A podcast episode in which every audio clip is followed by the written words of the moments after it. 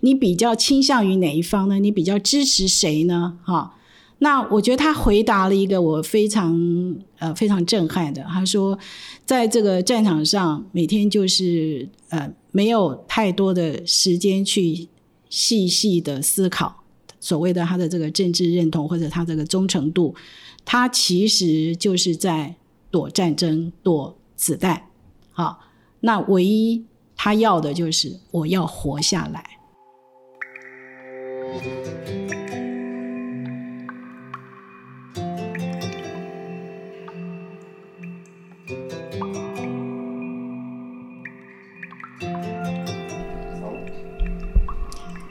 Podcast 可以像资料夹，一个夹子收一种资料，也可以像是中药铺子上面的药格子，一个格子收一个故事。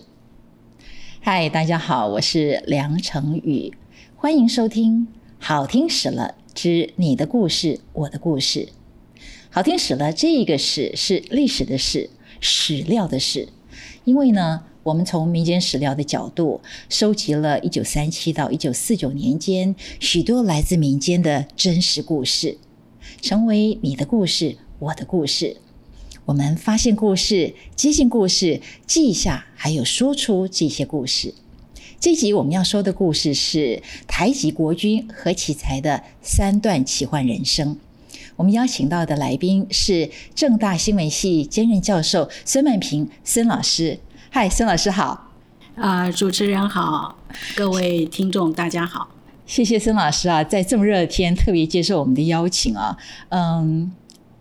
为什么我一定要邀孙老师来谈？孙老师是谈这个这个题目最恰当的人呢？我问了沈老师，呃，当时做这个题目的一些过程，我发现原来就是老师说的故事在等着我。这个故事由沈老师发现了，呃，整个奇幻的过程。老师，我们能不能请您先呃呃简短的做个自我介绍？哎，好，嗯，这个谢谢主持人啊，我是正大新闻系的兼任教授孙曼平。在正大，我教了三将近三十年哈。在这个进这个教职之前呢，呃，我曾经在《天下》杂志、还有新加坡电视台以及中广公司都有做过媒体的工作，所以啊，比较是跨了这个声音跟文字这部分的。那我觉得在这一次的，等于是我退休之后，又重新再去走上这个所谓的田野或者故事现场。那我觉得，呃，这些能力，呃，对，后来我就觉得反思我做这次的采访，我觉得那个能力就是永远在那儿，然后我就去揭开它，然后所以让我顺利的找到了这个故事。其实，呃，也不是说找到故事，我觉得是刚好我跟故事相遇了啊，因为呃，在这个何其才老先生这个生命故事。的采访其实是在我们去年七月，也是像现在啊七月底，呃炎炎夏日，而且是在这个 COVID-19 疫情的上一波刚刚结束，我们有一点呃有一点是冒着风险哈，到花莲去做采访。他其实不在我们的采访的 schedule 里面，但是呢因缘巧合，然后是由我们这个民宿的老板。听说我们在做这个呃这个数位平台，然后他就说，哎，他有一个朋友，呃，那个本身的那个经历，呃，有点传奇，问我们有没有兴趣去做采访。那事实上，我想我在细思，我遇到这个故事，大概中间经过了六七个人哈，所以是真的是让我碰到的。那还有很意外的情况之下遇到这个故事。然后我觉得我到现场就发现，哎，这个故事非常的精彩，啊，啊，非常震撼。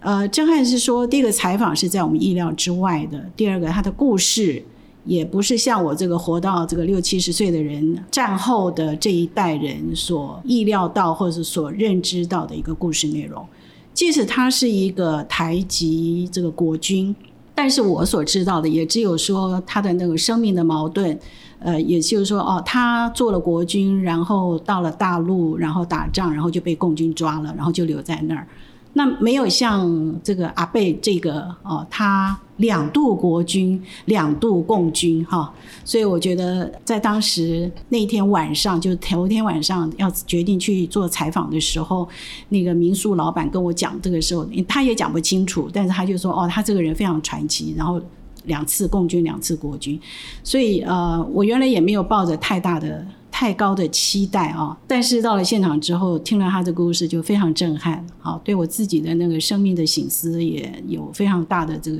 这个启示、启发，或者说一个反思。呃，刚才老师提到“台籍国军”这个词啊，其实大概现在很多人都不太听到“台籍国军”是什么。事实上，他是在啊二次大战之后，用国军身份上战场去打国共内战。台籍老兵，在我们政府的档案资料里头呢，叫他们是滞留大陆台籍前国军人员。老师刚刚这个意外的撞击所采访到的何其才这位老先生，今年已经九十六岁了，他就是台籍老兵。老师，您能不能谈一谈这个您亲身采访过的何其才这您说的三段奇幻人生？哦，我觉得呃，这次采访除了是意外之外，其实对我来讲是一个很大的挑战啊，也相当的困难啊。最主要是我们这个时代，呃，对于国共内战，尤其是细节，其实我们了解的有限啊。然后呃，就是他的身份的切换，也是在我这个。原来我假设的一个故事的框架之外啊，那在我们这个世代，就是没有历经过这个呃战争，然后是战战后婴儿潮以后的这个世代里头，对战争的想象，国共内战的这种想象，就是说了不起啊，就是台籍国军到大陆去打仗，然后后来就被共军抓了，然后就留在大陆。只有这样子，可是后来我们发现，呃，在跟这个阿贝在聊的时候，他居然是两度国军、两度共军啊这样的一个经历，所以他，呃，然后呢，我也呃偷他讲，他呃听他讲说他是志愿兵，他不是抓夫啊，所以嗯，整个就是说他是三十五年底到三十六年初，他去这个大陆。这个呃，以这个志愿兵，然后台籍国军这样的身份去打仗，但是呃，身不由己的，他在大概在三十五、三十六、三十七年间，他居然是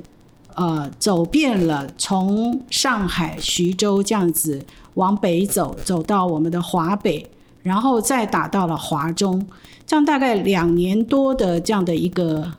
时间里面，他居然身不由己的，一下子，呃，从国军，然后打输了就被共军俘虏，然后变成共军，然后又过来再打国军，啊，身不由己的这样的切换他的这个战争的这个立场，哈，而且呢，他身上有一颗子弹，从他大概二十岁一直留到他现在九十多岁啊，还在他身上。那那个，另外他脚脚底板也受到枪伤哈，然后也是受伤到现在啊，那个是在他的右脚的脚底板，所以等于是呃这两个伤，还有包括他的这个身份的切换，就是跟着他一辈子。所以他虽然是志愿军，可是这这个战争纪念品是一个非志愿的战争纪念品，对，身不由己的，而且就。就一直等于是一个烙痕，就一直在他身上。哎，是，这听起来实在是很奇特。呃，我很好奇的就是说，他一下子是国军，一下子是共军，那他呃午夜梦回的时候，他会不会吓一跳？说我现在到底是要用国军的身份打共军，还是我要用共军身份打国军呢？这个问题我也没有办法回答啊。但是，嗯，我记得当他这样子描述啊，就是陈述他这个这个战争的经历的时候，我有问他，我说，嗯，你到底你的用我们今天话就说你的政治认同，或者说你的忠诚度啊，到底是谁？所以我就说，你比较，我当然用比较通俗的语言问他说，你比较倾向于哪一方呢？你比较支持谁呢？哈，那我觉得他回答了一个我非常呃非常震撼的，他说，在这个战场上，每天就是呃没有太多的时间去细细的思考所谓的他的这个政治认同或者他这个忠诚度。他其实就是在躲战争、躲子弹，好，那唯一他要的就是我要活下来，好，那我觉得这个我听了这句话是非常震撼，因为我觉得，嗯，可能我们想到现在看到以前的中东战争，一大堆难民跑到欧洲去，或者现在乌克兰跟苏俄打仗。我们也看到电视画面很多的难民啊，虽然说难民跟这个这个呃这些小兵们其实呃都差不多，因为他们最后那个面临到这种流离哦，其实就是在很谦卑的说我要活下来啊，确实啊，在战争之中哦，活命才是王道啊。老师呢，他十八岁从台湾志愿从军，然后呃到了大陆，他这中间几年呢？就是国军共军，国军共军，大概就是两三年啊，就是三十五年底他到大陆嘛，然后三十六年初他讲的说，诶，他们还刚刚到上海的时候，到徐州是刚好碰到农历除夕跟第二天的这个春节，但是也没怎么过节，接着就去，因为那个时候其实那个徐州的那个战场已经非常吃紧了，哎，所以其实大过年的，然后呃在。风土人情都呃不同于他以往生活经验的这样的情况之下，他历经了战争的岁月。那之后呢？他就留在大陆吗？对，我就问他，我说你怎么会留在留在大陆？他说哦，因为海峡两岸就断了嘛。啊，但是他后来我觉得那个当时他有讲过说，台湾人的这个身份留在大陆其实是很很。很受，也许会受到就是没有没有该有的一些这个重视啊，所以后来他们又要安排去打韩战，啊，那幸好这是我的话了啊，幸好这两个字，因为他们要派过去的时候已经是韩战的尾声了，所以就躲了这一个算是一个一个一个挑战或者一个浩劫吧，哈，那但是他后来的这个生命也是相当的波折。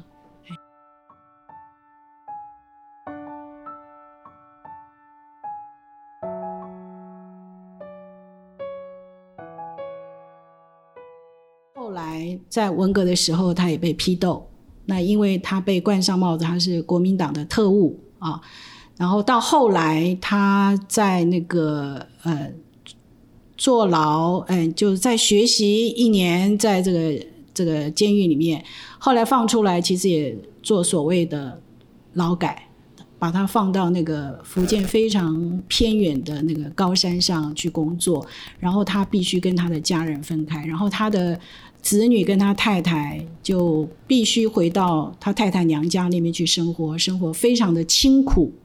啊。然后小孩子在小学的时候，他最小的儿子跟我讲，他小的时候就要打非常那个劳力的这种吃苦的这些工作，要打工啊。是。那我觉得他这整个的生命这个历程是跟我们一般人呃很不寻，相较之下是很不寻常的。但是呢，啊。我在我这个采访笔记里头有说，他其实对生命去非常的豁达，呃，什么事情他都，譬如说他跟他跟他兄弟之间关于他父亲遗产这个的一些争议问题，他也都蛮豁达的，就觉得说，那我们就自己出来打拼就可以了哈。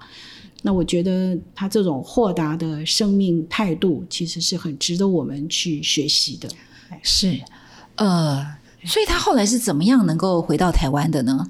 应该是一九九一，民国八十年，那个时候已经是我们两岸开放探亲了，是啊。所以我想他，当然他后来在大陆结婚生子，而且一直在他原来工作是在福建，因为呃台湾很近嘛啊，所以他们大部分台籍的这个国军留在大陆就业的都大部分都在福建，对，好但是他他的太太是厦门人。哦，啊，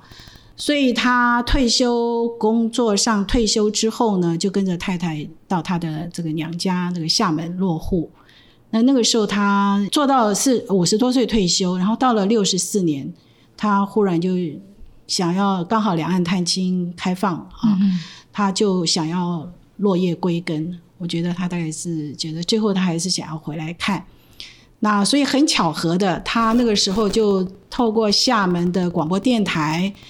对台湾广播，哈 哈他跨过那个厦门，其实到金门那些都很近嘛，然后花莲刚好又是在那个东边，所以很近。那忽然就是他哥哥的一个朋友，在花莲的一座高山上啊，就像我们去做晨运，然后就忽然听到这一段广播，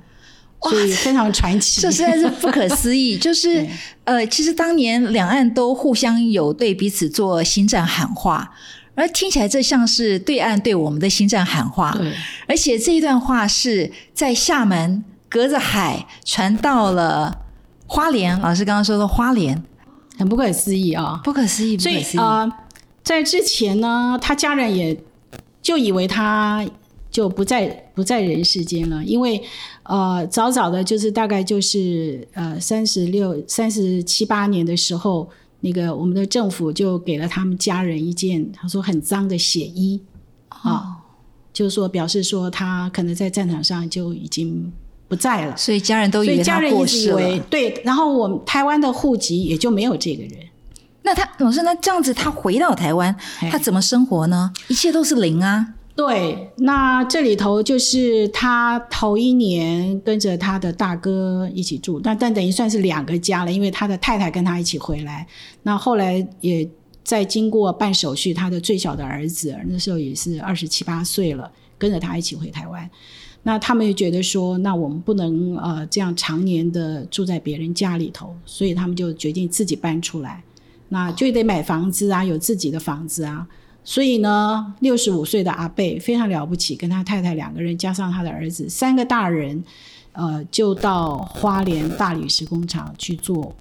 劳工。好、阿贝六十五岁，这对我们来讲简直是不可思议啊！对，六十五岁，等于是这个时候又重新开始了他的一个新人生，哎，对对对，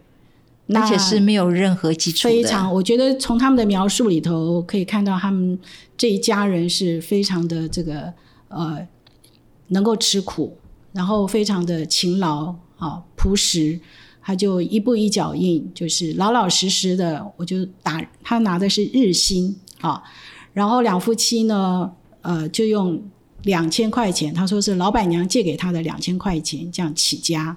啊，然后贷出了买下了他们的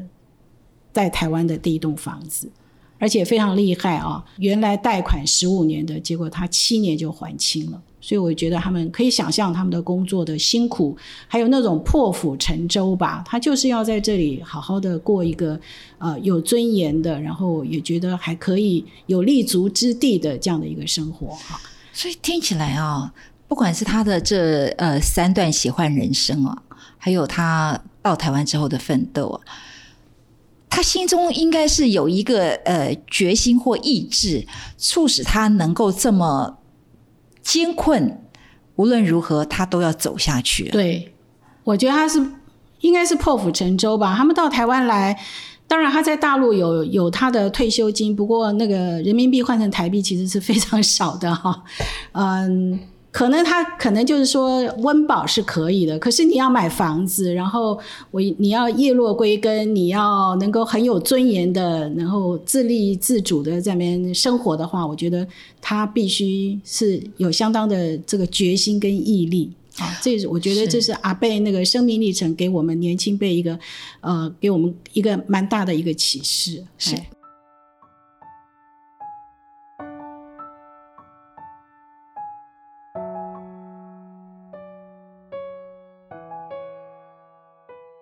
老师，我还有一个很好奇，就是说，对老师来说，这个这个采访过程还有什么？呃你觉得是是挑战、是困难的？那比如说讲到地名之类的，哦会不会有有有障碍？呃，即使像我这样子啊，那已经六七十岁了，可是嗯，我们对于战争的认知，或者说国共对垒的这些呃尝试，其实还非常非常不够。那他采访过程当中，他讲到非常多的那个县级的这个名称啊，像他讨这个从徐州，然后到山东什么曹县呐，还有等等其他的这个县名，其实我连字。因为他用台语讲的，所以那个音呢，我也不知道他有没有发标准。然后那个字呢，就算是国语，呃，听懂了国语，但是那个字怎么写？因为是第第一次听过，是。好，我觉得这个在很多人看来，也许对大陆人来看来是一个 common sense，可是对我们在台湾成生长的这一代呢，那真的就是呃比较困难的。好在在我们采访之前呢，国史馆、台湾文献馆。做了在我们之前二零零六年发表的，给他做了一个口述历史访问，所以那个是我们非常重要的一个参考资料。所以也就是除了呃田野的亲身调查，然后还要另外再搜集跟这一个主题有关的文献。那我觉得也是幸运啦，就刚好人家访问到他了。是好，那我觉得还有就是嗯。在这过程当中，我们还有就是说，他讲了很多的，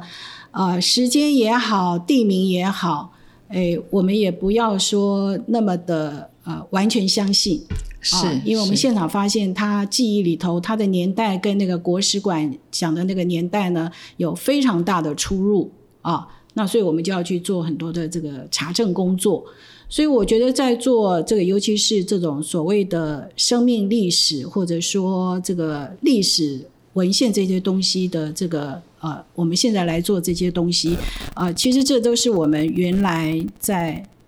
专业职场采访里头呃 不曾碰到的这么这么这么呃这么困难的地方。是，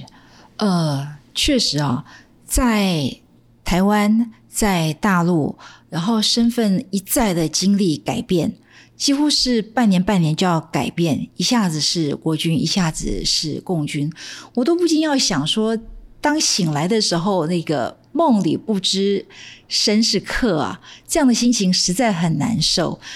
而呃，他才二十岁啊，这么年轻的生命，然后到他回台湾六十五岁，可能心才算真正。定下来了，可对他来说，两边都同时是客乡，也同时都是家乡啊。对，应该可以这样讲。哎，是，所以因为他现在还呃，疫情前他们也每年就是两边跑啊。那他的前面的儿子跟女儿也都还在大陆，只有最小的儿子在台湾。是，所以其实透过呃老师的这一呃些精彩的这个描述啊，我们可以知道就是。嗯，好的故事啊，在那个地方。可是呢，要接近故事，发现故事啊，然后写出来，呃，记下这些故事。其实，呃，看到故事的这个人本身，也要能够有一双的能看得懂故事的眼睛啊。对，是我们今天非常谢谢申老师来到节目跟我们谈啊何其才的啊三段奇幻人生，这真是一个太奇幻的人生故事。呃，如果你听完，你心中一定会跟我一样不生的唏嘘感慨，但是也给我们很多的鼓励啊。我们今天再次谢谢孙老师来到节目，哎，谢谢主持人，也谢谢各位听众。发现故事，接近故事，说出、写出故事，成为你的故事，我的故事。